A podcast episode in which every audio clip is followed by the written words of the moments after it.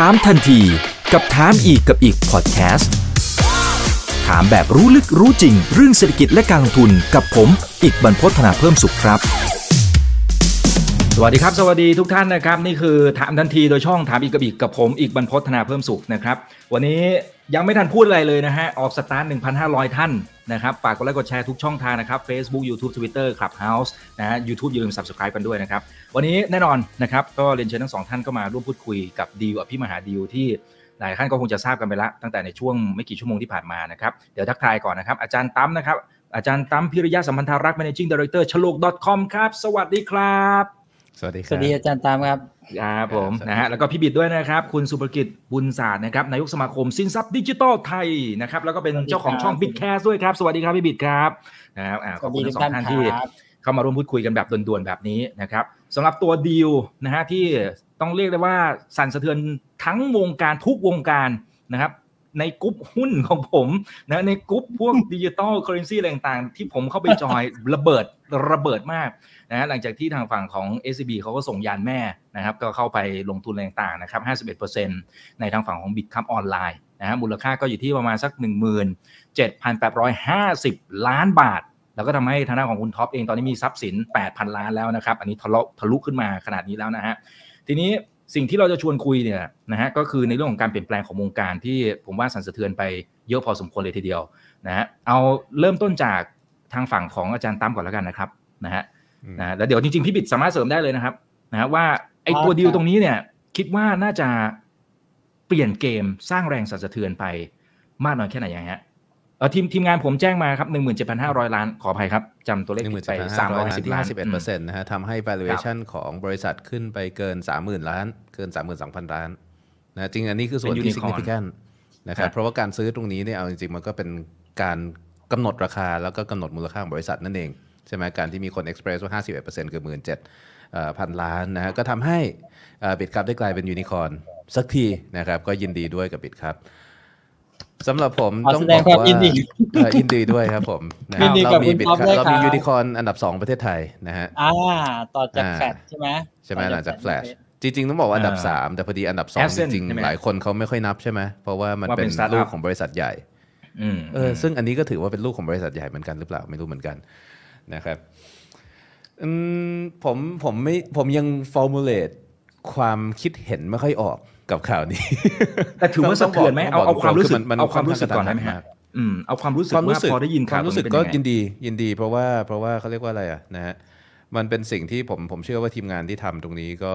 ก็หวังที่จะเห็นอะไรอย่างเงี้ยเนาะนะฮะแล้วความรู้สึกแวบแรกที่เกิดขึ้นเลย ก่อนที่จะไปอ่านคอมเมนต์แล้วทุกคนก็แบบว่า เออทำไม คิดตกกันข้ามกับเราเยอะจังเลยเนาะความรู้สึกแวบแรกที่เกิดขึ้นเลยคือเออดีนะ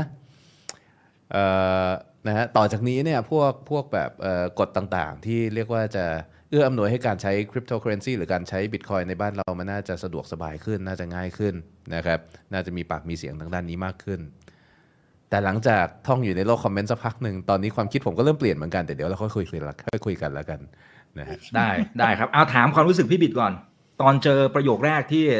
หลายคนคงส่ง notification เข้ามาให้อะ คือตอนตอนตอนที่ตอนที่อีกโทรมาคือพี่อ่าบรรยายอยู่ที่ของของจุฬาใช่ไหมแต่โชคดีโทรมาตอนช่วงเบรกใช่ไหมถูกต้องพอตอนเบรกใช่ตอนเบรกปุ๊บอะพี่เปิดเปิดมือถืออะเฮ้ยเฮ้ยพี่พี่ไม่ไม่ถล่มแบบตกตกใจบอกว่าเฮ้ยเออคือความรู้สึกแวบแรกขึ้นมาแบบแวบแรกเนี่ยคือคือมันมันดีใจแหละ เพราะว่าอะไร เพราะว่า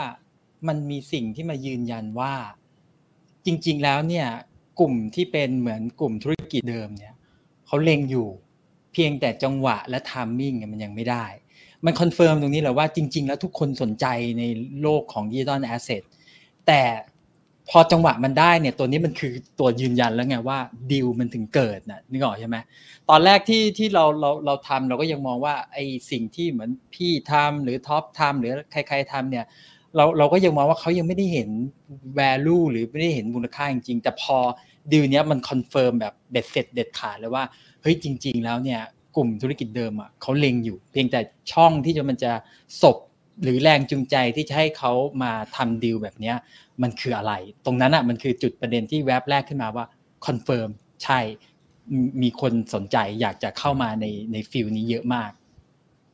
อืมอืมอืมแต่แน่นอนตอนนี้คนแสดงความคิดเห็นกันค่อนข้างจะหลากหลาย แต่ผมเอาเอาในมุมของ industry ก่อนแล้วกันนะครับ อย่างในผู้เล่นในตลาดนี้เนี่ยก็ต้องยอมรับว่าเขาเองก็ market share เยอะที่สุดละนะครับ ในขณะที่อีกเจ้าหนึ่งผมว่าก็น่าจะพูดชื่อได้มั้งนะฮะเช่นอ่าซิปเม็กซ์นะครับ ก็มีทางฝั่งของซีเองก็เข้ามาถืออยู่นะในที่การสเกปของการที่เป็นผู้ประกอบการทางฝั่งของ Exchange มันเปลี่ยนแปลงไปยังไงฮะเชิญพี่ปิดก่อนเลยครับนะ คือครับอ่าคือผมว่าในในแง่มุมของผมอยาตกไปลาดประเด็นหลังเอออ่าคือคือในแง่มุมของตลาดที่เป็น exchange เนี่ยคือส่วนตัวผมผมคิดว่าเอ่อในอนาคตเนี่ยการที่ exchange จะอยู่รอดได้จากอ่าค่าธรรมเนียม ผมว่ามันจะค่อยๆถูกถูกถูกลดทอนไอ้อำนาจตรงนี้ไปเรื่อยๆนะในความคิดผมนะ เพราะฉะนั้นเนี่ย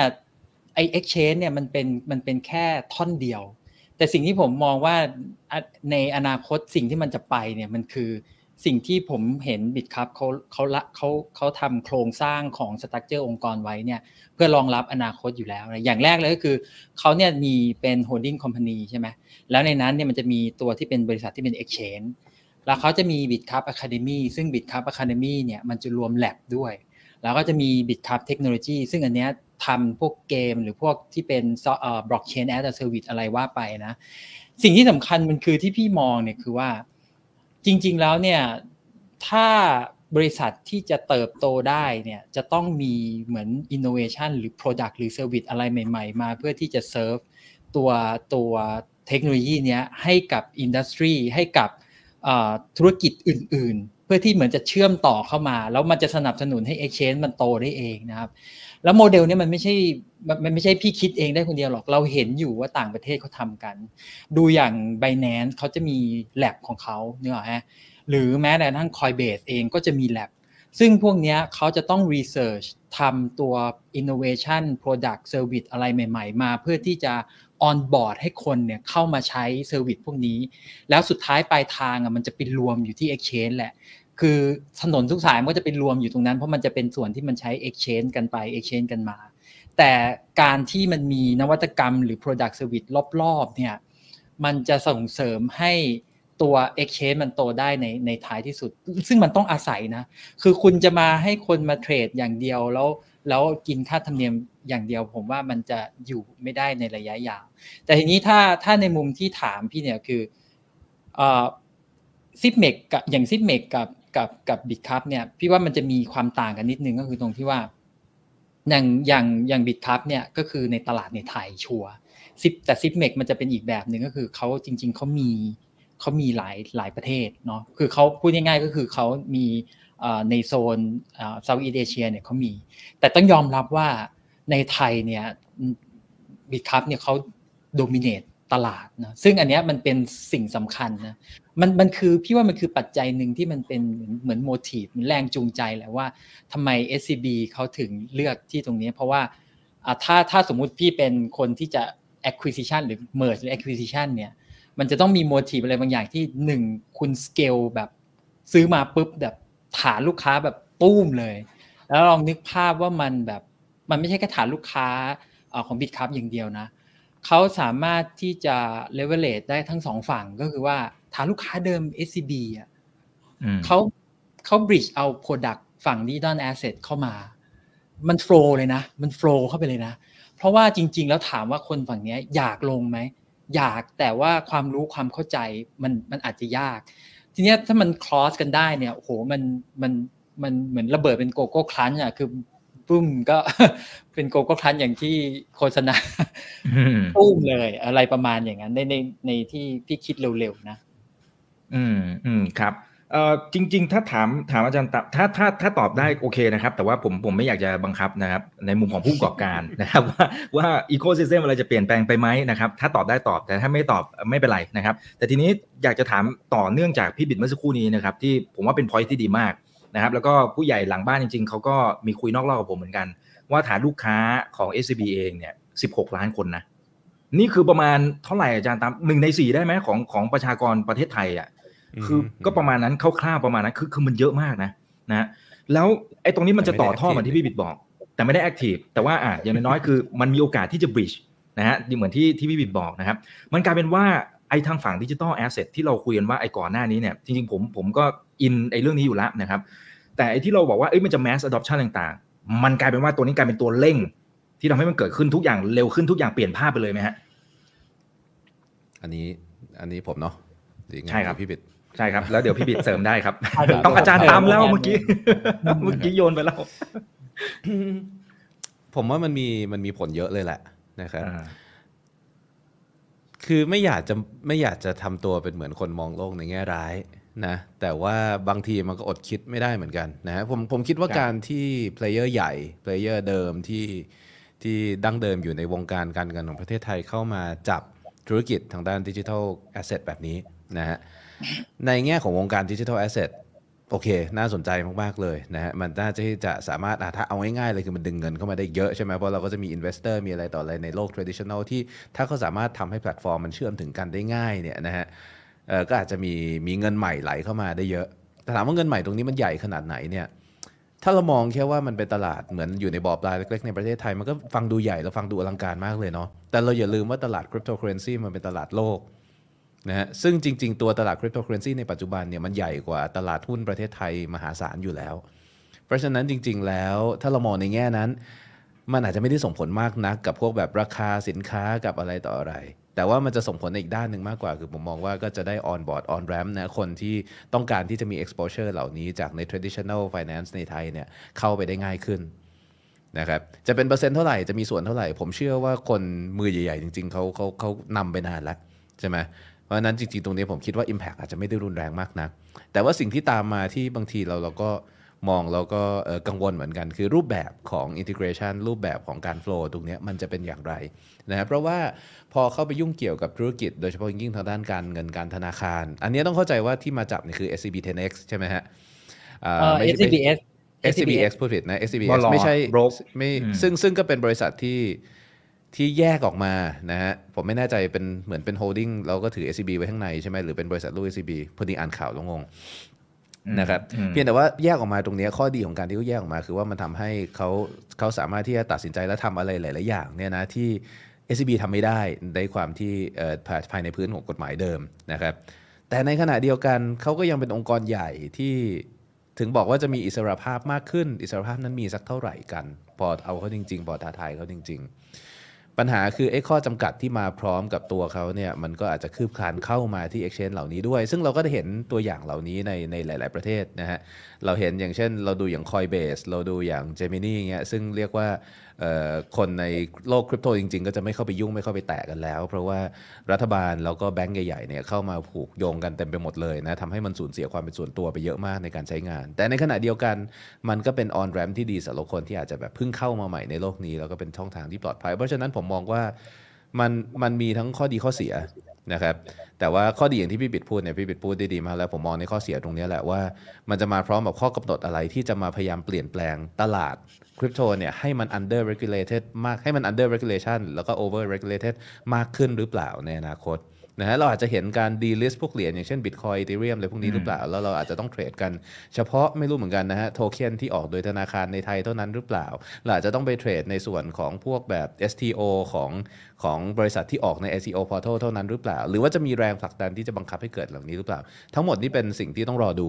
ต้องรอดูคือคือในในความฝันที่แบบว่าอยากจะมองโลกในแง่ดี และอยากจะฝันดีมากๆผมอยากจะมองว่า เอ้ยเป็นไปได้ไหมที่นะฮะธนาคารเข้ามาจับแล้ว เราจะเห็นการเชื่อมต่อระหว่าง Bitcoin Wallet โดยเฉพาะยิ่งเอ่อ Lightning Wallet กับระบบของธนาคาร แล้วเราจะมี Wallet เหมือน Strike นะฮะผมจะไปเรียก Jack Mallers มาได้ว่าแบบ เฮ้ย you มา implement ระบบให้หน่อย เพราะว่า SCB กับ Bitkub ต่อกันแล้วนะ เราขอ Strike ในเมืองไทย เราขอการเชื่อมต่อเงินบาทกับ Bitcoin แบบ seamless นี่คือฝันดีแบบขีดสุด แต่ผมไม่คิดว่ามันจะเกิดขึ้นนะครับเพราะว่าเอาจริง ๆ คืออย่างเช่น ถ้าเรามองตอนนี้ไม่ว่าจะ Bitkub หรือ Zipmex หรืออะไรก็ตามก็เป็น centralized exchange ที่ ค่อนข้างจะ push เหรียญของตัวเองด้วยนะฮะแล้วก็ไม่ได้ใส่ใจในเรื่องของ decentralization เทคโนโลยีอะไรเอ่ออธิปไตยส่วนบุคคลของ Bitcoin พวกนี้เขาจะมองเป็นเรื่องไร้สาระกัน เพราะฉะนั้นเนี่ยผมไม่เห็นว่าบริษัทเหล่านี้จะผลักดันในเรื่องพวกนี้ และเมื่อบริษัทเหล่านี้จับตัวกับบริษัทที่ก็ไม่ได้สนใจจะผลักดันเรื่องพวกนี้ ผมกลัวว่าเขาจะพาไปในทางที่อืมเข้าที่ใจครับที่อาจจะไม่ได้สนุกนักแล้วกันนะครับอืมแต่อันนี้ต้องรอดูเพราะว่าเรายังไม่รู้แถลงการหรือแนวทางใช่หรือสิ่งที่จะใช่เกิดครับขึ้นเลย มันอาจจะออกมาอีกรูปแบบหนึ่งก็ได้นะครับครับจริงๆคุณอารักษ์เองนะครับก็มีส่งจดหมายถึงนะฮะเพื่อนๆพนักงานนะครับอันนี้ผมอ่านคร่าวๆแล้วกันนะครับนะฮะบอกว่าวันนี้เป็นวันอีกหนึ่งวันที่สำคัญของ SCBS นะครับเพราะว่าในช่วงเวลานี้ทุกสื่อทุกสำนักข่าวก็คงจะได้รับทราบข่าวอย่างพร้อมๆกันนะครับอ่าตัดนะครับแล้วก็มาตรงนี้นะครับบอกว่าการลงทุนใน Bitkub Online ครั้งนี้เนี่ยก็ถือว่าเป็นการลงทุนในธุรกิจที่สอดคล้องกับยุทธศาสตร์ยานแม่คือ SCBX นะฮะในการยกระดับสู่กลุ่มบริษัทเทคโนโลยีการเงิน แล้วก็สามารถตอบสนองความต้องการของผู้บริโภคได้นะครับ แล้วก็เตรียมพร้อมเข้าสู่สนามการแข่งขันแบบใหม่ ที่กำลังจะเกิดขึ้น 3-5 ปีข้างหน้า อันนี้ก็เป็น keyword หนึ่งนะครับ ทีนี้ keyword ที่ 2 ยังสอดคล้องกับยุทธศาสตร์ของ SCBS นะครับในเรื่องของการสร้าง ecosystem ให้กับธุรกิจ digital asset เพื่อตอบรับการแข่งขันแล้วก็บริบทที่เปลี่ยนแปลงไปนะครับโอเค อันนี้มันมีอยู่ 2-3 point นะครับที่ที่ชวนคุยกันได้นะครับ ในสนามการแข่งขันที่ทางด้านของคุณอารักษ์บอกเนี่ยสามถึงห้าปีข้างหน้าที่มันกำลังจะเปลี่ยนแปลงเนี่ย มันคือยังไงครับพี่บิดเขาหมายถึงถึงสถาบันการเงินเหรอฮะหรือหรือเขาหมายถึงโลกดิจิตอลยังไงฮะคือคือผมผมเชื่อว่าในกลุ่มคนที่ที่อยู่ในธุรธุรกิจอะทำธุรกิจอะเขารู้อยู่แล้วว่าในเวฟของตัวเทคโนโลยีเนี่ยมันมาทุกผมว่าทุกคนเนี่ยเตรียมตัว แล้วก็ move เนี้ยผมว่าส่วนตัวนะ มันเป็นส่วนตัวผมคิดว่าเป็น move ที่ฉลาด อันนี้ผมมองในมุมมองคนทำธุรกิจนะ part ที่อาจารย์พิริยะพูดเนี่ยผมคิดว่ามันเป็นอีก part หนึ่งเพราะมันเป็น part เรื่องของลักษณะของอินดิวิ d u a อะคือคือมันเป็น part ที่เรามี belief เราฝันเรื่องของไอ้ตัวเทคโนโลยีอันนั้นจะเป็นอีก part หนึ่งแต่พอมองเป็น move ของการการทำธุรกิจอะผมคิดว่า คือมันฉลาดอย่างเดียวไม่ได้ด้วยมันมันต้องมีเงินด้วย เพราะว่าถ้าโยนเงินลงไปประมาณ หมื่นหมื่นห้าหมื่นห้ากว่าเนี่ยคือมันมันไม่มันไม่น้อยอะมันไม่น้อยอะแต่แต่สิ่งที่ผมคิดว่ามันจะเป็นการปูไปสามถึงห้าปีเนี่ยอันเนี้ยมันเป็นเรื่องที่ที่ที่สำคัญแล้วก็มันมันเป็นเป็นการเร่งด้วยนะเพราะว่าปกติแล้วการทำ NMA เนี่ยหรือ Merge and Acquisition เนี่ยสิ่งหนึ่งที่เขาจะได้คือคนที่คนที่ไปซื้อเนี่ยเขาจะได้มาเลยมันคือเทคโนโลยีที่ปัจจุบันและบริษัทนั้นมีอยู่ แปลว่าอะไรแปลว่าสิ่งที่ Bitcup ทำอยู่ Research อยู่ Development อยู่เนี่ยมันจะถูกมันจะถูกเหมือนถ่ายโอน คือมันกลายเป็นสินทรัพย์ indirect ไปที่บริษัทที่เขา merge ใน acquisition ไปเลยนึกออกใช่ไหมฮะทีนี้จริง ๆ มันจะมีประเด็นหนึ่งที่ผมก็ยังคอนเซิร์นเหมือนอาจารย์พิยาก็คือว่าการถือ 51%เนี่ยแปลว่าเขามีสิทธิ์ขาดในการตัดสินใจ ซึ่งอันเนี้ยในการ control ทีเนี้ย คือเราเราเราเนี่ยรู้จักกับคนที่ทำอยู่ในนั้น เราเห็นความตั้งใจเห็นน้ำพักน้ำแรงที่เขาทำมา ซึ่งอันเนี้ยมันยังคงอยู่หรือเปล่าใน feeling แบบนั้นเนี่ยอันนี้เป็นสิ่งที่ต้องต้องจับตา แต่ว่าในสามถึงห้าปีเนี่ยผมคิดว่ามันจะมีอยู่สาม key หลักๆ ที่เป็น area เนาะที่ผมมองอย่างแรกเลยก็คือเรื่องของ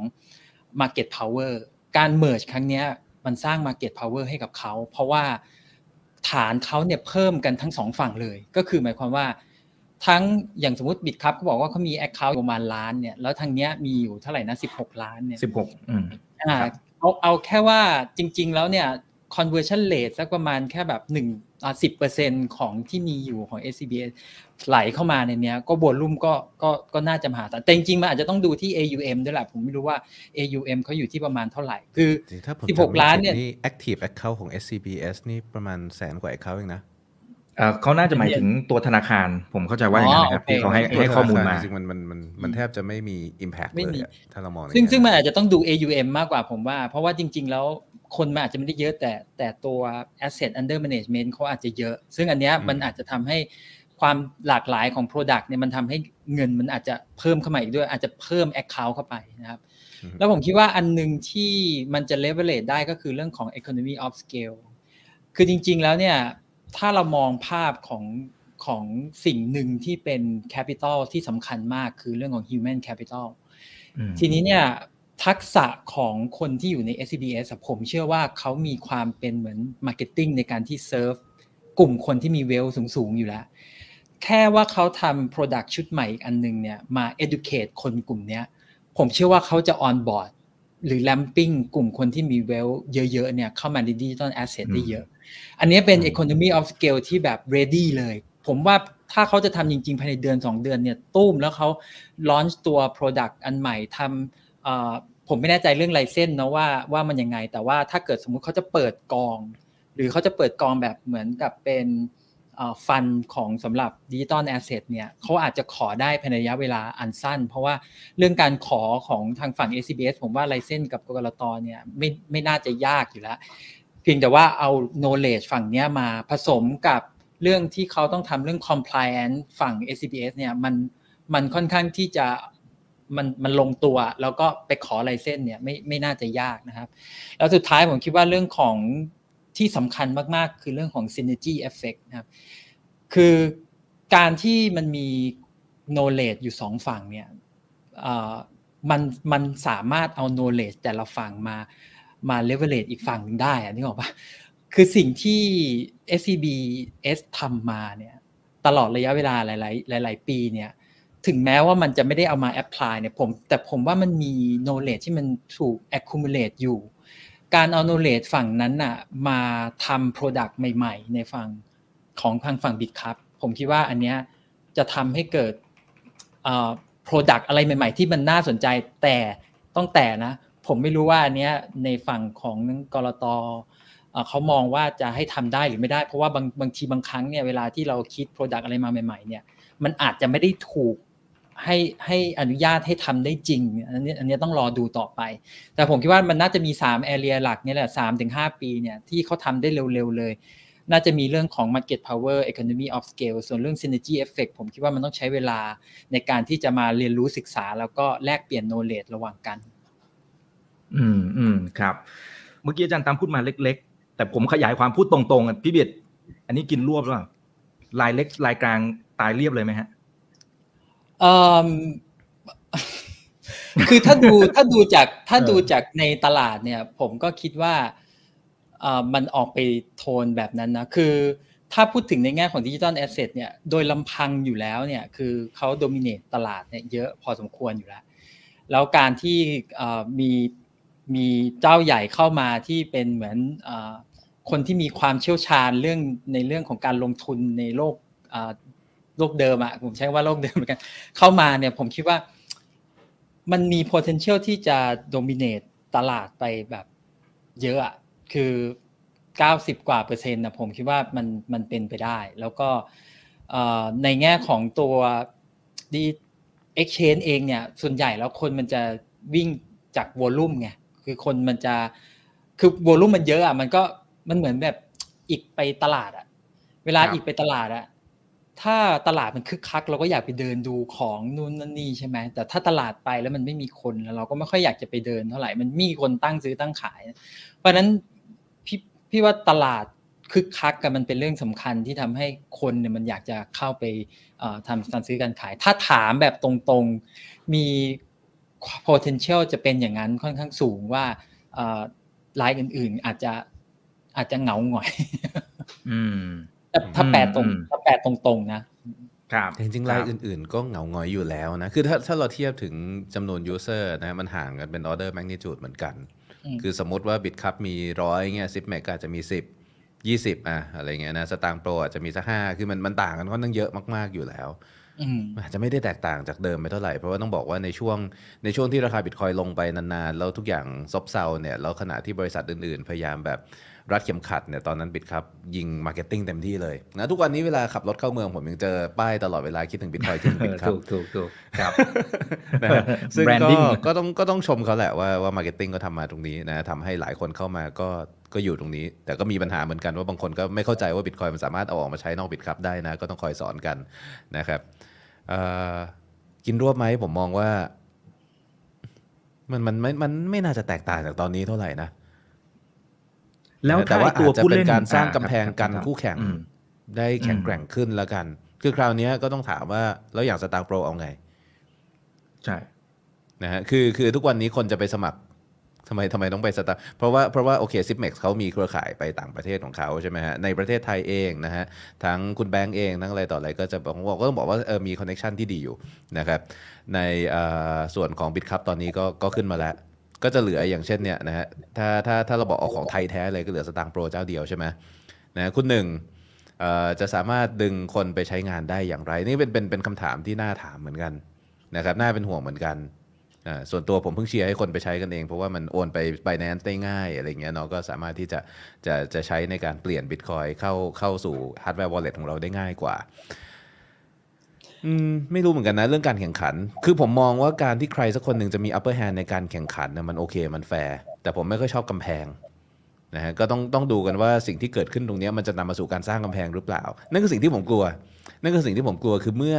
เมื่อเมื่อรายใหญ่ที่เป็นรายใหญ่ทางด้าน finance ที่ที่ใหญ่พอที่จะส่งผลกระทบในการในในเรื่องของทิศทางของตัวบทกฎหมายได้เข้ามาจับมาเล่นในในในฟิลนี้เนี่ย ด้วยความที่กฎหมายมันยังค่อนข้างเป็นบุญอยู่นะฮะมันสามารถที่จะสร้างกำแพงในเชิงของกฎหมายขึ้นมา เพื่อปกป้องไม่ให้เกิดการแข่งขันได้ง่ายมาก ๆ ซึ่งนั่นคือสิ่งที่เกิดขึ้นกับแทบทุกทุกธุรกิจเลยนะแล้วปัจจุบันก็เป็นอยู่แล้วแหละคือไลซ่งไลเส้นต่างๆนานากลายเป็นว่าเออการแข่งขันมันทำได้ยาก แล้วมันจะโหดขึ้นมันจะแย่ขึ้นหรือเปล่า แล้วในที่สุดเราก็จะไม่เห็นใครเกิดขึ้นมาใหม่อีกหรือเปล่า ก็เป็นเรื่องที่ที่น่าสนใจนะครับ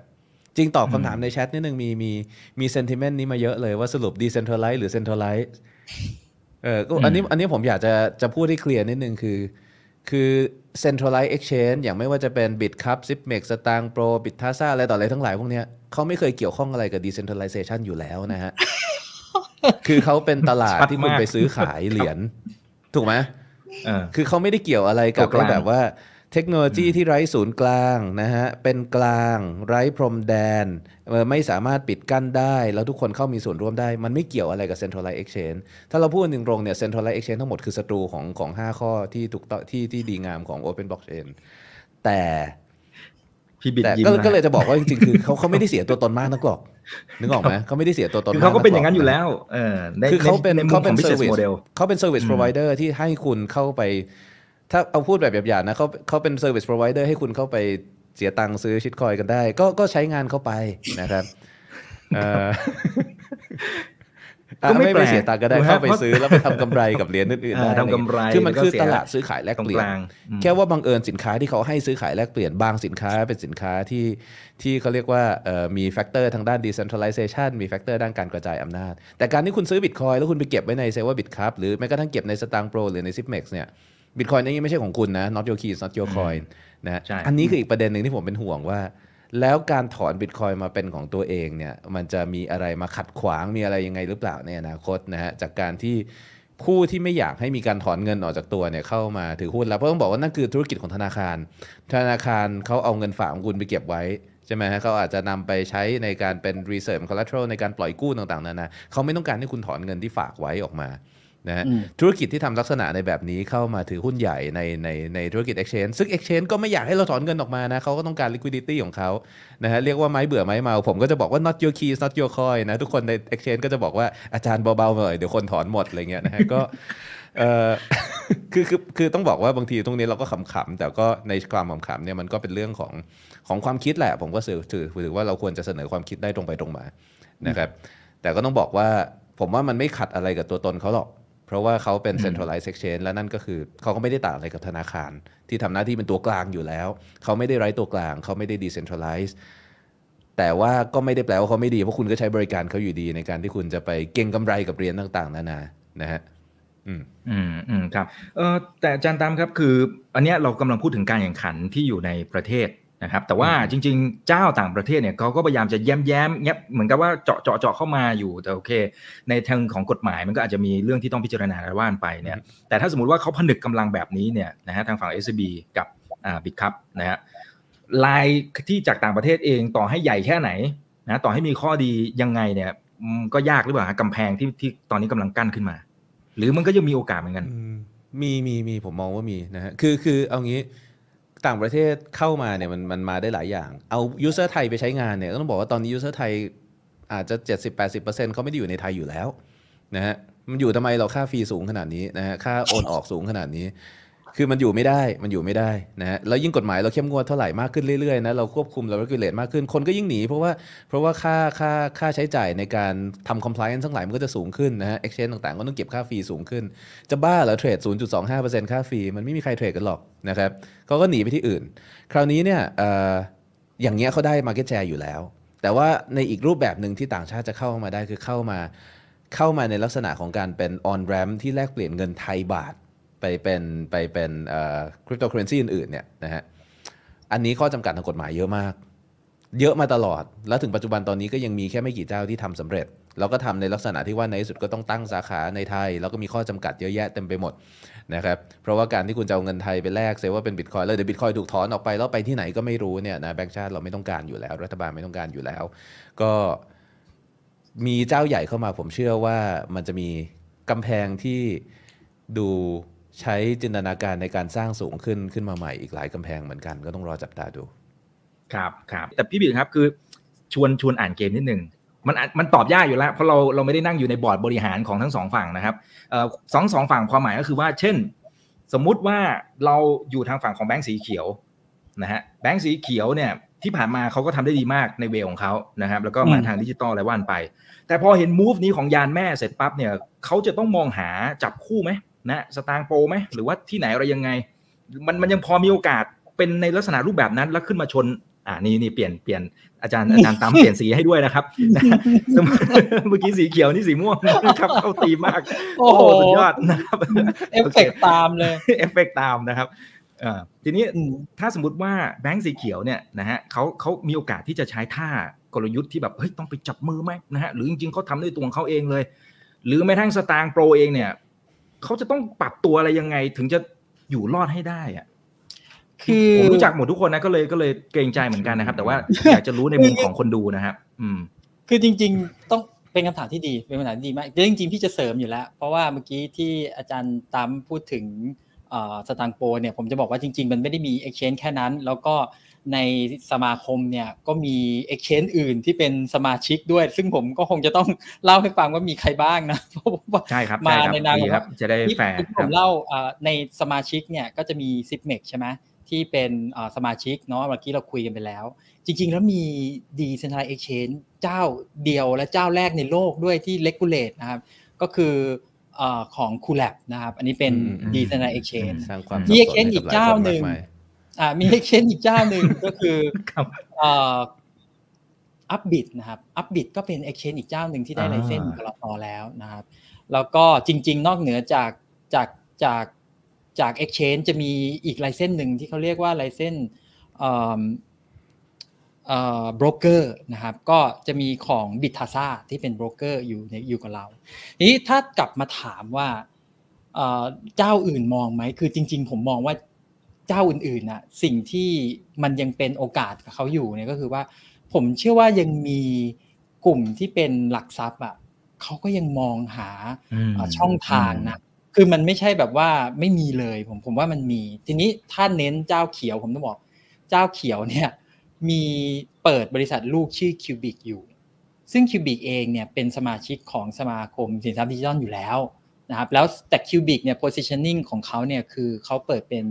ICO portal เขาอาจจะไม่ได้จะ specific มาที่ตัวที่เป็น exchange อันนี้ผมไม่แน่ใจว่าเหตุเพราะอะไรนะครับ อาจจะเป็นไปได้ว่าจริง ๆ แล้วตอนช่วงหนึ่งเนี่ยถ้าเราจำได้เนี่ยแบงค์เขียวเนี่ยเหมือนกับมี relation ที่ดีกับทางเซตผมก็ยังยังยังไม่แน่ใจว่าถ้าอ่านเกมเนี่ยก็คือว่าเขาอาจจะออกไปท่าที่ ไม่ใช่มากับกับกับดิจิตอลเอ็กชแนนแอสเซทเจ้าใดเจ้าหนึ่ง แต่ไปติดอีควิปให้กับเซตเลยไหมเป็นพาร์ทของดิจิตอลแอสเซทแบบอีควิปกับเซตไปเลย อันนั้นก็เป็นอีกอีกท่าหนึ่งซึ่งแบบว่าอาจจะเป็นแบบเลดบอสเลยคืออีควิปเซตออกมาแล้วแบบบึ้มบิ๊กบึ้มมาเลย มันก็เป็นอีกอีกเวนึงแต่แต่เขาอาจจะไม่ได้ฐานของลูกค้าที่เป็นลักษณะของดิจิตอลแอสเซทจริง ๆ เพราะว่า พี่ว่าคุณลักษณะของฐานสองกลุ่มนี้มันคนละแบบกัน มันคนละมันมันคนละเนเจอร์กัน แต่ให้กำลังใจคนที่มีอยู่เนี่ยว่าจริง ๆ แล้วเนี่ยคุณก็ยังมีโอกาสที่ว่าเป็นเป็นเหมือนชแนลอีกชแนลหนึ่งที่ไปช่วยกับทางฝั่งบอลหรือว่าหลักทรัพย์ที่เขามีความตั้งใจหรืออยากที่จะ bridge เอาตัว product ฝั่ง digital asset เนี่ยเข้าไปใน product เดิมของเขาเพื่อที่มันต้องสร้างความหลากหลายอะสมัยนี้คือ แล้วแล้วไอตัวพวกนี้มันมันสามารถที่จะเหมือน average แล้วอะโดยรวมของ portfolio ของลูกค้าเขาเนี่ยมันอาจจะได้เหมือนแบบเพิ่มเพิ่มมากขึ้นจากตัวฝั่ง digital digital asset แต่เวลาลดก็ลดเยอะเหมือนกันนะมันไม่ได้เพิ่มอย่างเดียว อืมครับอืมครับครับอันนี้ครับคือความเห็นครับ มีตอนนี้คือเนื่องจาก comment มันระเบิด แล้วผมผมคงไล่ทุกอันไม่หมดนะนะครับ แต่ว่าเอาคล้าย ๆกันเขาบอกว่ามันจะเหมือนกับหลายๆอุตสาหกรรมหรือเปล่า ที่พอผู้เล่นตัวใหญ่เสร็จปั๊บเนี่ยค่าคอมค่าคอมอะไรต่างๆมันอาจจะขยับขึ้นไหมฮะมันมันน่าจะเป็นภาพนั้นหรือเปล่าคือตอบยากแล้วเราเราไม่ใช่ผู้บริหารอันนี้ข้างในมันต้องมันต้องเออมันมันมันยังไม่มีแถลงอะไรออกมาเนาะเออก็เออเอาจริงๆก็ไม่มีใครรู้หรอกครับนะฮะอืม ผมว่ายังไม่มีเคสตัดดี้ที่แสดงได้ด้วยนะ มันมีอย่างมากคือมีลดลงอะอืม แต่แต่แต่อย่างที่ผมบอกอะ่ะ คือ คือถ้าเป็นผม ผมผมพูดถึงถ้าเป็นผมนะ ถ้าเป็นผมเนี่ยตัว transaction ที่มันเกิดขึ้นเนี่ย ผมอาจจะไม่ไม่ไม่ไม่ได้ไม่ได้คิดเยอะมาก เพราะว่ามันมันเบิร์ดมันสร้างแบบ มันสร้างภาระให้กับคนที่ซื้อซื้อขายขายเนาะแต่ผมจะไปสร้างตัว value ที่มาจากทางด้านอื่นแล้ว ทำให้มันเกิดการสเกลแบบที่ที่คือทำให้คนเข้ามาใช้ตรงนี้เยอะๆจาก Product อื่นที่ draw ให้คนเนี่ยเข้ามาแล้วต่อให้เราคิดน้อยลงแต่สเกลมันเยอะขึ้นเนี่ยมันทำให้เอาง่าย ๆ ก็คือค่าคนอื่นแบบสนิทเลยก็คือว่าค่าธรรมเนียมเราเนี่ยถูกกว่าเจ้าอื่น แล้วก็โวลุ่มมันมหาศาลอย่างเงี้ย อันเนี้ยคนอื่นเนี่ยจะมาสู้ยากละนี่คิดแบบ คิดด้วยด้วยตัวเองนะ เราไม่ได้ไปอยู่ในอืมคณะผู้บริหารใช่เขาด้วยใช่นะครับอันนั้นเดี๋ยวเดี๋ยวเอาไว้ถ้าเขามีประกาศอะไรเดี๋ยวว่ากันนะครับนะครับโอเคเอ่อทีนี้มีมีสองสามท่านก็ถามน่าสนใจนะอาจารย์ตามคือเขาบอกว่าถ้ามันมาในอีท่าแบบนี้นะครับแล้วก็โอเค ถ้าสมมติคนเริ่ม educate มากขึ้นในทางฝั่งของดิจิทัลแอสเซทแล้วมันโตจริงๆเนี่ยเงินเนี่ยมันอาจจะมีโอกาสไหลนะฮะจากทางฝั่งของตลาดหุ้นมาฝั่งนี้ไหมฮะหรือมันไม่เกี่ยวกัน ผมว่ามันก็มีนะ แต่อย่างที่บอกมันไม่เยอะ คือคือเราอย่าตื่นเต้นกับเงินในตลาดหุ้นมากฮะมันไม่เยอะจริง ๆ ตลาดเราไม่ได้ใหญ่อะไรแค่นั้นแค่นั้นแหละคือเอาแค่นั้นเหรอครับคือผมผไหลมรไปอหมอดยู่ตนะลาดก็ได้ มันก็คงไม่ส่งผลกระทบอะไรต่อพวกราคาพวกเหรียญต่างๆ เท่าไหร่นัก อาจจะส่งผลกระทบต่อกระทบต่อราคาเหรียญครับเนี่ยเพราะว่ามันเทรดกันแค่ที่เดียวในโลก แต่ว่าเอ่อกับเหรียญอื่นๆที่ที่ตลาดเขาใหญ่แล้วเขาไปทั่วโลกเนี่ยผมว่า Market Cap เขาใหญ่จนจน จนเราไม่น่าจะมีผลอะไรขนาดนั้นนะฮะคือถ้าเรามองว่า ETF ยังแทบจะไม่มีผลอะไรเลยเนาะแล้วนั่นคืออืมนั่นคือใช่ตลาดที่เรา US คุยกันไปะฮะเออ ก็ตลาดหุ้นแห่งประเทศไทยอะฮะ ตลาดหลักทรัพย์เรามันเล็กกระปิ๋วเดียวเดียวเอง อืมอืมอืมอืแต่มแต่ประเด็นคบที่แต่ประเด็นที่เขาถามเนี่ยผมเข้าใจว่า คือเม็ดเงินที่มันไหลเข้าไปในในตลาดหลักทรัพย์อะมันถูกเหมือนมันถูกช่วงชิงออก คือนักลงทุนเนี่ยเอออันแทนั้นนที่จะเอาเงินน่าสนใจไปใส่ในตลาดหลักทรัพย์เนี่ยโยกมาเอ่อฝั่งนี้ มันถูกโยกมาเนี่ย มันจะทำให้ไซส์ของตลาดหลักทรัพย์เล็กลงคืออย่างที่อาจารย์ตามพูดผมว่ามันมันไม่ได้มันไม่ได้เปลี่ยนอะไรขนาดนั้น แต่ผมว่ามันอาจจะกระทบกับฝั่งตลาดเอ่อหลักทรัพย์มากกว่าที่มันอาจจะมีผล แต่อันนั้นมันก็ไม่แน่ใจเลยแต่อันนั้นก็ไม่ได้มีผลเชิงธุรกิจ เพราะธุรกิจของเขามันก็ run อยู่แล้ว เพียงแต่ว่า value ของตัวไซส์ของตลาดเนี่ยมันมันมันจะเล็กลงไปหรือเปล่าคือ คือถ้าผมมองเนี่ยมันจะกลายเป็นเหมือนกับอ่ามันคือลำพังอะปัจจุบันเนี่ยนักลงทุนในตลาดทุนไทยเนี่ยก็ไปหาลงทุนในตลาดนอกอยู่แล้วใช่ที่ valuation มันดีไงนึกออกไหมถ้ามันโดนดอกอีกดอกหนึ่งเนี่ยด้วยการที่แบบโดนดึงมา digital asset แล้วเหมือนกับตัดตัดน้ำอะคือสมมติเอาผมยกตัวอย่างอย่างนี้อีกลองมองภาพนะว่า ปกติเนี่ยถ้ามันไม่มี digital asset เนี่ยร้อยเปอร์เซ็นมันไหลไปที่ตลาดทุน ตอนเนี้ยเอาง่ายๆ มันไม่ต้องร้อยเปอร์เซ็นหรอกแบ่งมาสักห้าสิบเปอร์เซ็นครึ่งครึ่งๆ แปลว่าเงินที่มันไปเติมในตลาดทุนเดิมอะมันจะน้อยลง และยิ่งมันเป็นอย่างเงี้ยแปลว่าทิศของน้ำมันเปลี่ยนเนี่ยคือมันจะกลายเป็นว่าเงินที่จะไปเติมในนั้นน่ะมันจะน้อยลงเรื่อยๆนะคืออืมอันเนี้ยมันเป็นเรื่องที่ผมผมว่ามันต้องกลับมาดูแล้วว่า จริง ๆ แล้วเนี่ยในตลาดทุนเดิมของเราเนี่ยผมพูดอยู่เสมอว่า ถ้าเราหันดูเนี่ย เราจะไม่เจอพวกหุ้น tech ที่มันแบบอ่ามีมันไม่มีอะไรน่าลงทุนอะมันอย่างเงี้ยอ่ามันไม่มีไม่มันไม่เซ็กซี่ใช่อะธุรกิจใหม่ใช่ไหมทีนี้อืมพอมันพอมันมาดูฝั่งอย่างเนี้ย มันกลายเป็นมันมีมันมีเรื่องราวของไอ้เทคโนโลยีใหม่ ๆ มันอยู่ คนรุ่นใหม่ๆมันก็อาจจะมาลงตรงนี้ อันเนี้ยเป็นสิ่งที่ผมคิดว่ามันต้อง reflect กลับไปมากกว่าว่า ในตลาดทุนเนี่ยเราจะสนับสนุนยังไง ให้มันมี modern technology ใส่เข้าไป เพื่อดึงเม็ดเงิน เข้าไปแล้วมันไม่ใช่ดึงแค่เม็ดเงินของคนใน digital asset มันควรจะดึงเม็ดเงินต่างชาติอะเข้ามาลงทุนด้วย มันมันควรจะเป็นอย่างนั้นอืมอืมอืมแต่ว่าผมว่าอันเนี้ยน่าสนใจมาก เพราะว่าแปลว่าถ้ามันสามารถเชื่อมันอย่างนั้นได้ มันก็เหมือนเป็นการเปิดประตูให้กลไกตลาดทำงานได้ดีขึ้น คราวนี้เมื่อกลไกตลาดเสรีทำงานปุ๊บนะฮะของทุกสิ่งทุกอย่างก็จะถูก value ตามคุณค่าที่แท้จริงของมันได้ง่ายขึ้น ก็ต้องมาตั้งคำถามแล้วแหละว่าธุรกิจต่างๆ ห้างร้านต่างๆ ในไทยที่ซื้อขายกันอยู่ในตลาดหลักทรัพย์เนี่ย value ของมันเป็น speculative value หรือว่าเป็น value จริง ๆ เพราะว่าในที่สุดแล้วเมื่อคนเลือกนะเขาอาจจะมีตลาดที่บอกเฮ้ยเรา access ตลาดโลกได้ง่ายกว่า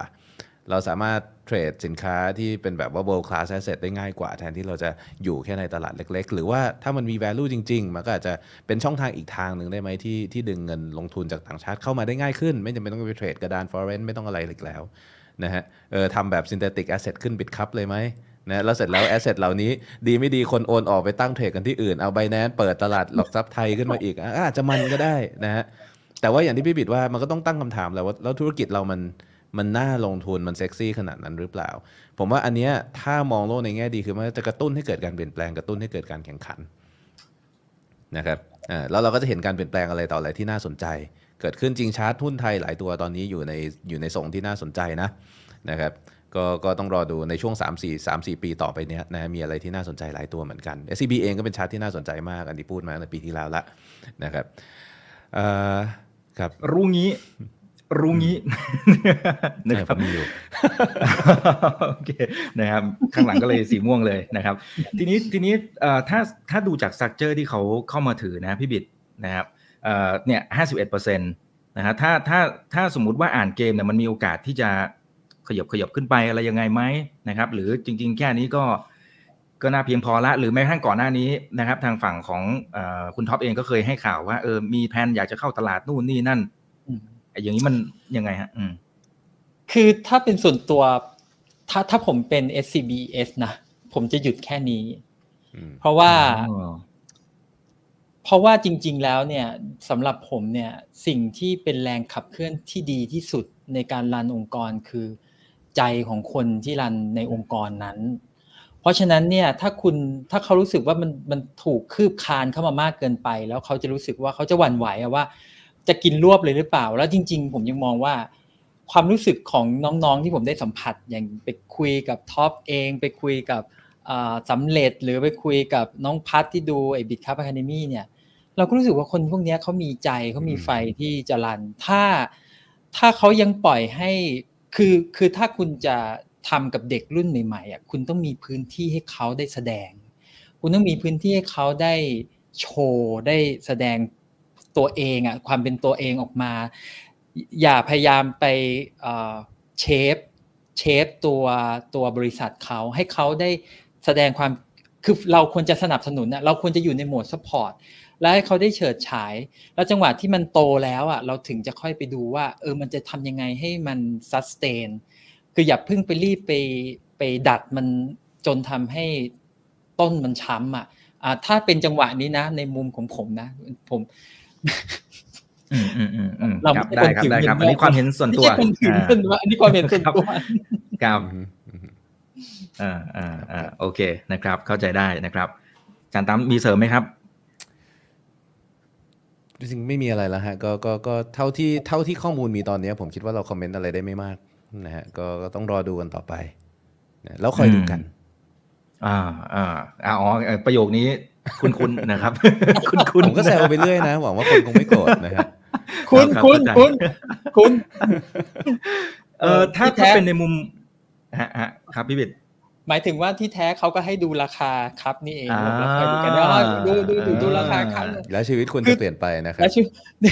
ตอนตอนสามไอ้นี่เด้งนะโอ้โหมันขึ้นสามเด้งนะเออสามเด้งนะแค่วันสองวันเองเนี่ยนะครับเออแต่อาจารย์ดังคือคือจริง ๆ มีมีแตะทั้งสองท่านมีแตะไปตอนต้นละนะครับบอกว่าจริง ๆ มันก็เป็นเป็นอีกจุดหนึ่งของบรรดาสตาร์ทอัพนะครับซึ่งจริง ๆ ในบ้านเราเองเนี่ย นะหลายๆคนอาจจะคิดว่าเอ้ยเราเป็นคนตัวเล็กแล้วก่อนหน้านี้มันก็จะมีคำผมอาจจะใช้คำไม่ถูกนะมันอาจจะมีคำกึ่งกึ่งๆถากถางนิดนึงอะว่าเฮ้ยประเทศเพื่อนบ้านเราเนี่ยมันมียูนิคอร์นตั้งกี่ตัวนู่นนี่บ้านเราไม่เห็นมีเลย เป็นคำพูดที่ถูกพูดมาผมว่ามีเป็นสิบปีอะนะแต่พออันเนี้ยเขาเริ่มมาละนะหลาย ๆ ตัวอย่างปีสองปีนี้ก็สามตัวใช่ไหมอะโอเค ถ้าไม่นับตัวที่สองอย่างน้อยอะเราเห็นสองตัวที่เห็นแน่ๆละนะครับอย่างนี้มันมันน่าจะสร้างแรงกระเพื่อมทำให้ โอเคไอ้กระแสสตาร์ทอัพอะไรต่างๆนะฮะพี่ๆน้องๆที่มันอาจจะเหมือนกับว่าไม่อยากทำแล้วหรืออะไรอย่างเงี้ยมันมันน่าจะสร้างแรงกระเพื่อมในมุมนี้ด้วยไหมฮะผมว่าผมว่าสิ่งที่ทำให้เกิดความรู้สึกท้อแท้ไม่อยากทำแล้วอะไรเนี่ยนะมันยังไม่หายไปนะอืมครับมันไม่ใช่ไม่อยากทำแล้วด้วยไปทำที่อื่นดีกว่านะครับ ก็จริง ๆ คือผมนับถือหลายองค์กรหลายบริษัทหลายผู้คนที่ ต่อสู้เพื่อที่จะทำธุรกิจ และอยากจะสร้างยูนิคอร์นในประเทศไทยให้ได้นะฮะอันนี้ต้องบอกว่านับถือจากใจจริงนะไม่ได้แซะไม่ได้แซวอะไรนะอืมนะครับคือครับคือผมชอบบิตคอยแต่ว่าถ้าเรามองในแง่ของแบบเออเพื่อนกันรู้จักกันก็ต้องบอกว่าเป็นเป็นธุรกิจที่นับถือนะครับมันยากมากเลยนะเออการจะทำอะไรสักอย่างในประเทศนี่มันยากมากนะ การที่คุณตัดสินใจว่าคุณจะจะจะไฟท์เพื่อที่จะทำให้ได้ในที่แห่งนี้เนี่ยนะฮะ ซึ่งก็ไม่รู้ว่าทำไปทำไมเนี่ย เฮ้ยแม่ง ยากสุดๆอะเออแล้วทำในได้มุมนะฮะ ก็ดี แต่มันไม่ได้ยากในมุมง่ายลงสำหรับคนต่อไปนะแยกในมุมผู้คุมกฎอย่างนี้แหละฮะ ถ้าว่าตรงๆ regulation เราย่งเยนั้นอะหรมากหรืไงมเยอะมากๆ เยอะมากๆ โดยที่ cost ของ compliance ทุกสิ่งทุกอย่างเนี่ย กลายเป็นว่าเหมือนกับ regulator ไม่ได้ใส่ใจว่ามันมีอะแล้วพอเสร็จแล้วพอธุรกิจออกมามันไม่มีอำนาจในการแข่งขันกับต่างชาติ ก็มาโทษว่าธุรกิจมันอ่อนมันไร้น้ำยา ทั้งทั้งที่จริงๆ มันตายเพราะ regulation เนี่ยเยอะแยะเต็มไปหมดเลยนะครับก็อยากสะท้อนกลับไปตรงเนี้ยว่าว่าว่าว่าจริง ๆ คือเฮ้ยรัฐมีหน้าที่อำนวยความสะดวกนะนะฮะมีหน้าที่ในการสนับสนุนธุรกิจในประเทศ มันเหนื่อยนะอืมมันเหนื่อยนะก็เห็นใจทุกคนนะฮะเราก็ยินดีที่ที่ที่ได้ตามที่ต้องการแล้วกันนะครับ ครับ ยกตัวอย่างได้ไหมครับว่าไอ้กฎที่ว่าที่ที่ดูแล้วอาจจะคอนเซิร์นเอาแค่เอาแค่เบาๆพอแล้วกันนะ ที่แบบพอจะเห็นภาพว่าเออไอ้ตัวนี้มันอาจจะเป็นตัวที่ขัดขวาง เช่นภาษีเงี้ยนะฮะหรือหรือยังไง เอาตัวไหนดี เราทำอะไรแทบทุก action ของเรามันต้องมี license กำกับหมดนะอืม นะฮะเอ่อเพราะว่าเพราะว่าเราเป็นประเทศที่เรียกว่ารัฐบาลก็จะเป็นห่วงประชาชนมากเหลือเกิน เพราะฉะนั้นเนี่ยก็จะมีกฎเกณฑ์ออกมาที่จะบอกว่าคนจะทำอย่างนั้นต้องมีต้องมีก็เรียกมีมีคุณสมบัติอย่างงู้นอย่างนี้นะฮะแต่ประเด็นคือไอ้คุณสมบัติทั้งหลายเนี่ยพอออกมามันก็ไม่มีการตั้งคำถามให้ชัดเจนทีเดียวว่าการกำหนดคุณสมบัติต่าง ๆ มันเหมาะกับการที่ทำจริง ๆ หรือเปล่า เรายกตัวอย่างง่ายๆก็ได้ในตลาดคริปโตมี license อยู่ 3 ตัวเนี่ยนะฮะ dealer เอ่อ dealer broker exchange license เนี่ยไม่ได้ทำกันง่ายๆเนาะนะครับ ไม่ได้มีต้นทุนถูกๆนะเออก็การจะ apply ต่อ license ต่างๆ เหล่านี้ก็ค่อนข้างเยอะ แล้วพอได้ license มาแล้ว ก็จะอยู่ภายใต้การควบคุมของ regulator อีกนะฮะอยากจะทำอะไรตามใจชอบก็ไม่ได้นะครับอ่าหลายคนถามว่าแบบ เฮ้ยทำไมเมือง exchange เมืองไทยไม่มีไม่มี derivative product ให้เทรด ไม่มี future ไม่มี option ก็มีกันถึงไหนแล้ว มันมีไม่ได้ไงกรตไม่ให้นะฮะในตลาดหุ้นยังไม่มีเลย ขนาด t f e c นี่ยังคุมกันแบบว่าได้ leverage นิดๆหน่อยๆซึ่งซึ่งในแง่หนึ่งก็โอเค ผมไม่ชอบให้คนไปเสี่ยงอยู่แล้ว แต่ว่าในแง่หนึ่งคือมันปิดโอกาสในการที่จะแข่งขันมากๆนะฮะแล้วค่าใช้จ่ายในการทำบัญชีในการทำรายงานทำอะไรต่ออะไรทั้งหลายแบบนี้มันก็ออกมาเป็นค่าใช้จ่ายที่ต้องทำพอค่าใช้จ่ายเหล่านี้ออกมาสิ่งที่เกิดขึ้นคืออะไรนะฮะ compliance cost มหาศาลเหล่านี้ก็เห็นเป็นเอฟเฟกที่เราเห็นอยู่ไงใช่ไหมเราก็เห็นเราก็เห็นเนี่ย trading fee มหาศาล เราเห็น withdrawal fee มหาศาลเขาก็ต้องหาทางเอาตัวรอดนะฮะ มันอาจจะมากจนเป็นกำไรมหาศาลด้วยในขณะเดียวกันแต่ในขณะเดียวกันต้องบอกว่าต้นทุนเขาก็ไม่ได้น้อย แล้วสิ่งที่เกิดขึ้นคือนี่คือนี่คือนี่คือบริษัทที่ดันด้นขึ้นมา จนจนสามารถมี valuation สามหมื่นกว่าล้านได้เป็นยูนิคอร์นได้อย่างเต็มปากเต็มคำทำได้ในขณะที่โดนมัดมือมัดขานะฮะแล้วก็โยนไปต่อยกับต่างชาติแล้วไม่มีทางต่อยกับเขาได้เนี่ยก็ต้องบอกว่าเก่งมากๆ เพราะมันเป็นอย่างนั้นจริงๆนะฮะเราเหมือนกับเราจับผู้ประกอบการมาเนี่ยมัดแข้งมัดขาเสร็จเราก็ส่งไปแล้วพอต่อยแพ้กลับมาก็บอกว่าเฮ้ยทำไมอ่อนจัง อยากให้แก้จริง ๆ ตรงนี้นะฮะอยากจะให้อยากจะให้ให้ regulator เนี่ยไม่ได้แค่ regulate แต่มันต้องช่วย support ด้วยอันนี้ผมพูดมาหลายปีมากๆแล้วนะฮะแต่มันก็กลายเป็นว่า regulator ของเราก็ regulate จริงๆนะเพราะเป็นแค่ regulator อืมอืมอืมคคืรัอบจริงๆหน้าที่สนับสนุนมันอาจจะต้องเป็นฝากอื่นนะผม ถูกต้องผมมแต่ฝากอื่นมัอาจก็นั่จะงต้องเป็นฝากนิ่อื่งๆไงนแต่ฝากอื่นก็ไม่ไม่ได้สนับสนุนคือจริง ๆ ผมผมพอเข้าใจนะคือเรื่องของเรื่องคือว่าอ่าเขาคืออย่างเงี้ยในในหลักคิดมันเป็นอย่างนี้อีกคือว่าในภาพคนที่ลงทุนในธุรกิจเนี่ยเขาจะมองว่าการเทรดเนี่ยมันเป็นเรื่องที่มันไม่ก่อให้เกิด productivity นึกออกไหมมันไม่ก็ก่อได้ให้กำไรเกิดกันไปค มัรันบมันแค่เหมือน zero sum game คนหนึงได้คนหนึงเสีย มันไม่ก่อให้เกิด productivity แต่จริง ๆ แล้วอะสาเหตุนะมันเพราะว่าเราทำให้มันมีมุมเดียวที่มันโผล่ขึ้นมาต่างหาก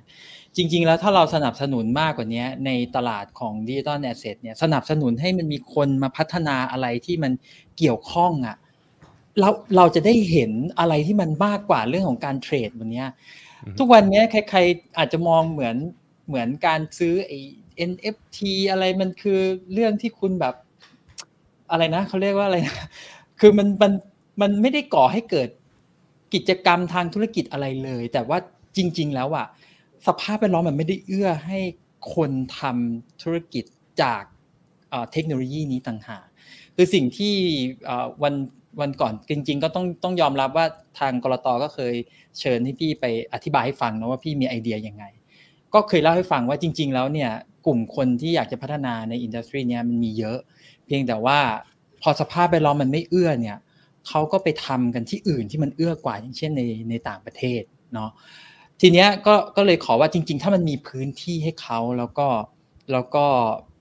มันสามารถที่จะให้คนเนี่ยได้ลองอะไรทำอะไรใหม่ๆอินเวทอะไรใหม่ ๆ ในสภาพแวดล้อมที่เราไม่ต้องไปเลกูเลตกันเยอะแต่จำกัด คือถ้าเขามองเรื่องความเสี่ยงที่เข้าใจได้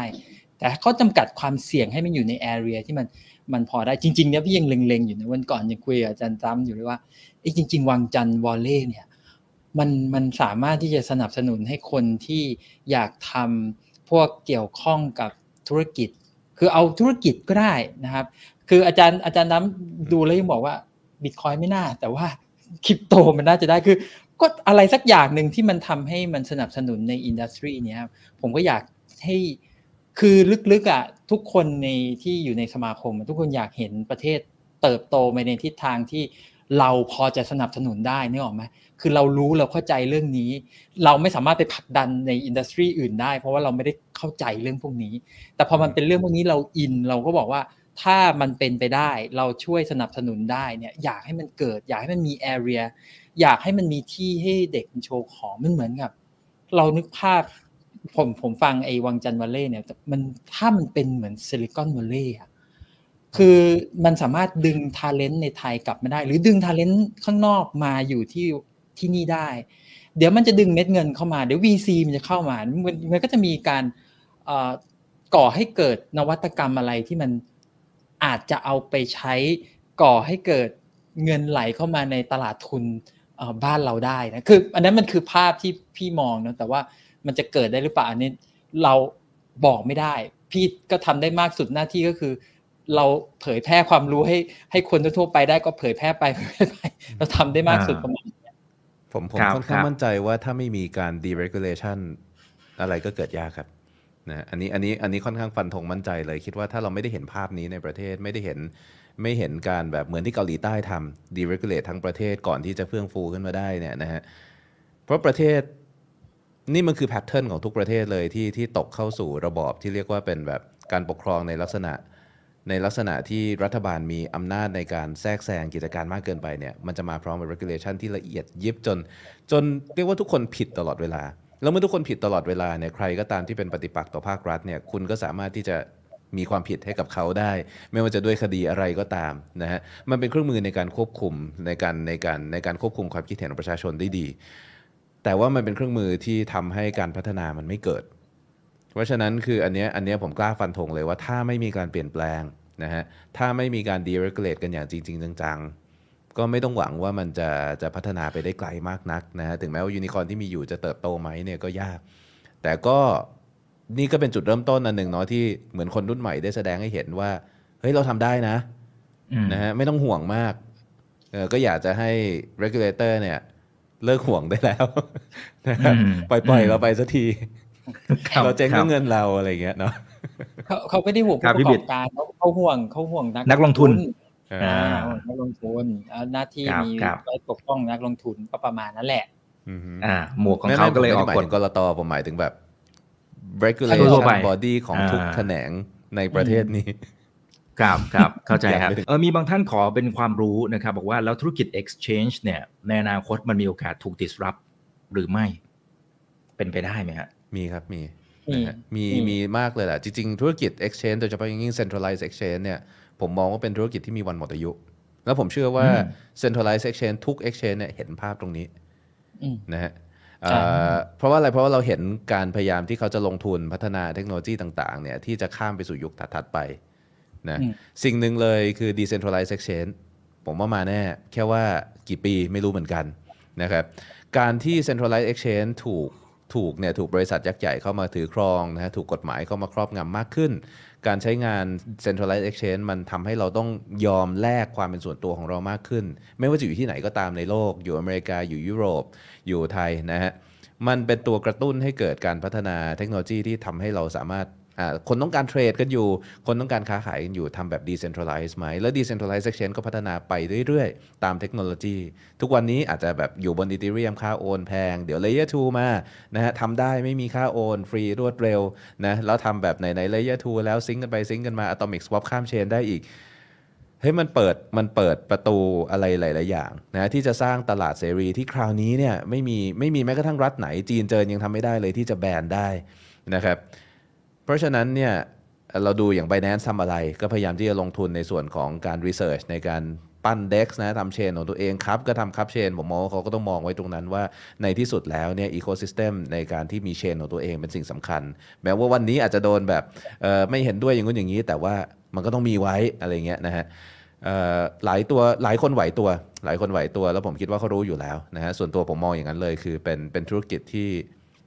ที่รอเวลาหมดอายุ แค่ว่าอาจจะอยู่ได้อีกสักอย่างน้อยก็ห้าหกปีเนี่ยน่าจะได้เห็นกันอยู่อีกเยอะนะครับ อืมอืมครับ อะพี่บิดมีเสริมไหมครับบอกผมถึงได้บอกว่าจริง ๆ แล้วอะเรื่องของรายได้ที่มันมาจากค่าธรรมเนียมอะ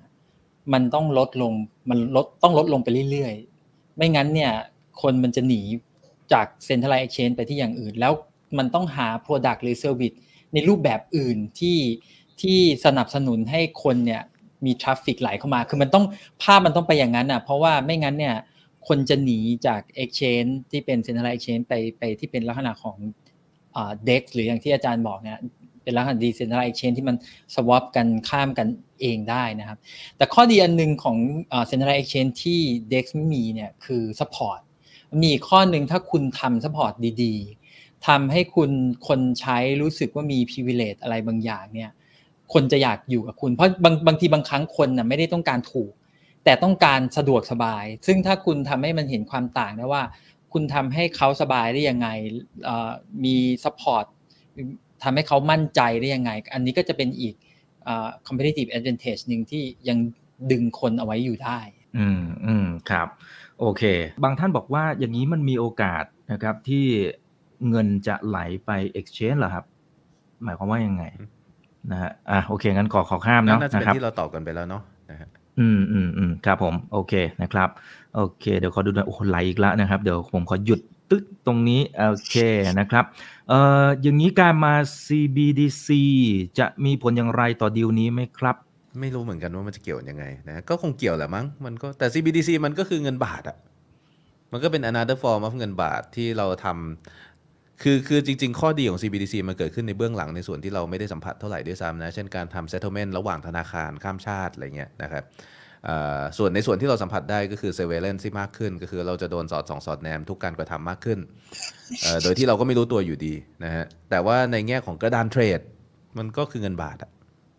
อ่าอ่า ครับครับโอเค ในระหว่างที่เราคุยนะอาจารย์ตั้มนี่เราทำสถิติรอบ 2 แล้วนะครับ ตอนนี้ราคาบิตคอยพุ่งขึ้นมาอยู่ที่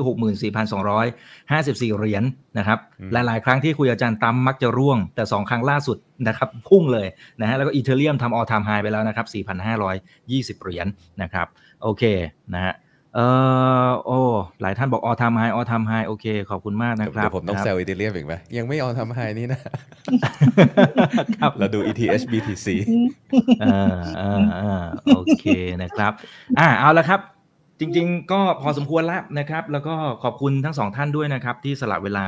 เข้ามาให้ความรู้กับพวกเราในวันนี้ ต้องขออภัยคอมเมนต์มันระเบิดจริงๆแล้ว ผมหยุดมันไม่ได้เพราะมันไหลไปเรื่อยจริงๆนะครับเลยเลยต้องอาจจะขออนุญาตอะไรแล้วกันนะครับ แล้วก็ฝากให้ทั้งสองท่านฝากทิ้งท้ายหน่อยว่า ในมุมของคนทั่วไปแล้วกัน เราได้อะไรจากดีลนี้อะนะครับแล้วก็ฝากทิ้งท้ายหรือมุมอื่นก็ได้นะครับ เรียนเชิญเลยครับพี่บิดก่อนแล้วกันครับเชิญเลยครับเอ่ออย่างที่พี่บอกตอนต้นเนาะว่า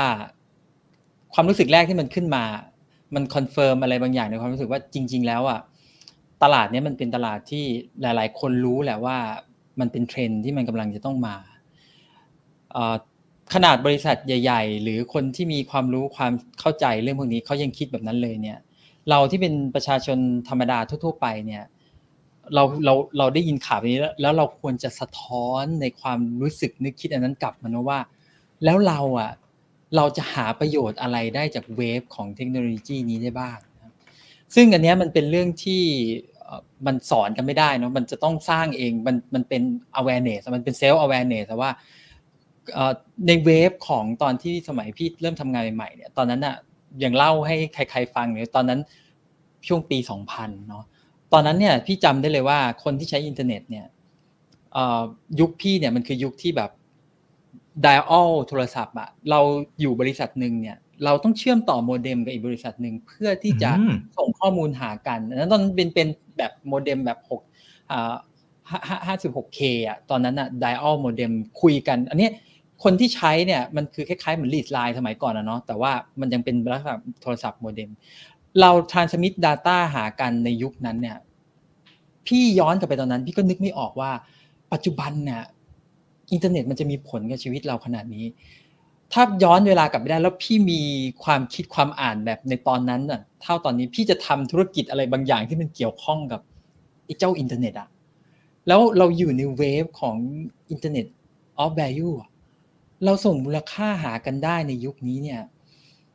เราจะทำยังไงเราถึงจะได้ benefit จากการที่เราเข้าใจในเทคโนโลยีนี้ก่อนคนอื่นเนี่ย อันนี้มันเป็นเรื่องที่เราจะต้องกลับมาดูตัวเองแล้วนะ แต่ถ้าคุณไม่ได้คิดว่าคุณจะหาประโยชน์จากอันนี้ก็คือคุณก็คือผู้ใช้อะก็ก็ไม่ได้มีปัญหาอะไร มันเหมือนกับปัจจุบันเนี้ยทุกทุกคนที่นั่งดูก็คือนั่งดู YouTube อะ แต่ในมุมของพี่อะพี่ย้อนกลับเวลาไปได้เนี่ย พี่จะเริ่มทำ YouTube ตั้งแต่ตอนที่พี่รู้แล้วเนี่ย พี่มาทำตอนอายุพี่เยอะแล้ว มันมันมันมันเวลาเนี่ยเราเริ่มเร็วอะมันจะ accumulate อะไรหลาย ๆ อย่างได้แตกต่างกัน อันนี้ก็เป็นอันนึงที่ฝากไว้แล้วกันว่า เราควรจะกลับมาทบทวนตัวเองไหมว่าเราเตรียมความพร้อม เราทำงานในองค์กรเนี่ยเรามี competency เรามีความรู้ความสามารถเรื่องพวกนี้พอที่จะทำให้เรา up skill career path ของเราได้เติบโตหรือเปล่า เราเป็นเจ้าของธุรกิจ เราได้มองเรื่องพวกนี้มาเพื่อที่จะเสริมให้ธุรกิจเราเติบโตได้ไหมอันนี้เป็นสิ่งที่อยากจะต้องฝากให้ทุกคนคิดครับ ก็อยากจริง ๆ ผมควรจะกอดไล่พี่บิดจบเนาะมันจะได้จบดีๆหน่อย อาจารย์ตั้มถ่อมตัวมาก ไม่ไม่คือคือต้องบอกว่าตอนคุณอีกโทรมาถามว่าแบบสะดวกไหมผมยังคิดอยู่ว่าเฮ้ยวันนี้เหนื่อยแล้วว่ะนะครับก็ไม่ค่อยไหวแต่บอกว่าพี่บิดมาด้วยจริงผมอยากผมอยากนี่แหละผมอยากมาคุยโดยที่มีพี่บิดอยู่ด้วยเพราะว่าผมรู้สึกว่าถ้าผมคุยคนเดียวเนี่ย เราจะพากันไปทางหนึ่งอย่างรุนแรงไปนิดนึงนะก็ขอบคุณพี่บิดที่มาช่วยในการเปิดแง่มุมนะฮะให้ให้ให้กว้างขึ้นแล้วกันนะครับแต่ว่าในขณะเดียวกันก็ยังอยากที่จะจะฝากแง่คิดเอาไว้แหละนะครับ เรารู้สึกดีใจเนาะนะฮะที่อยู่ดีๆธนาคารยักษ์ใหญ่ในประเทศเป็นผู้ใหญ่นะฮะเป็นพี่ใหญ่ประจำประเทศของเราเนี่ยนะฮะได้เข้ามาซื้อกิจการ Exchange ซึ่งก็เป็นพี่ใหญ่ประจำธุรกิจ Exchange ของเราไปนะทำให้เรารู้สึกว่าธุรกิจของเรานั้นเนี่ยมันถูก legitimize แล้วก็รู้สึกว่าเราจะได้ไปคุยกับป้าข้างบ้านได้สักทีว่าเห็นไหมเนี่ย SCB ยังซื้อเลยนะครับแต่อย่าลืมว่า appeal to authority หรือว่าการหาความสบายใจโดยการอ้างอิงผู้ที่มี เขาเรียกว่าอะไรอะมี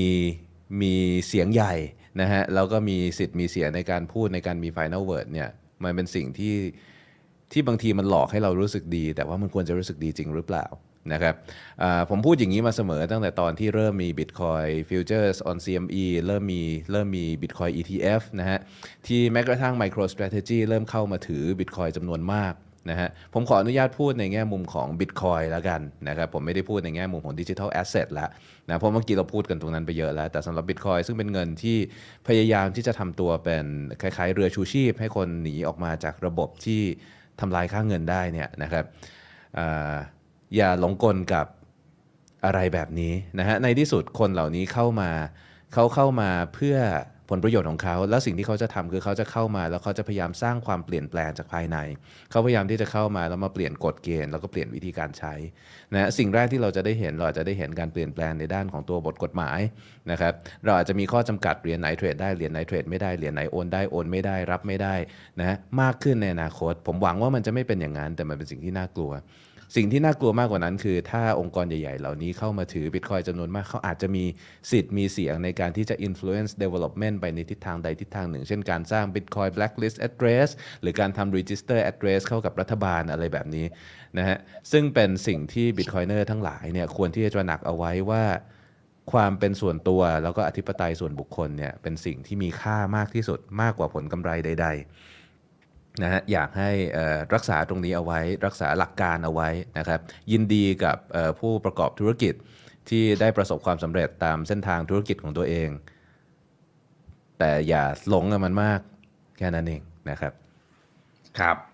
คุณขอบคุคุณณมากอีกอ่าคครัรับบพี่บิดเชิญครับ ขอขอนิดนึงพอดีจะประเชิญชาเลยครัสับมพันธ์ประชาสัมพันเชิญเลยครับธ์งานบล็อกเชน Thailand Genesis ครับ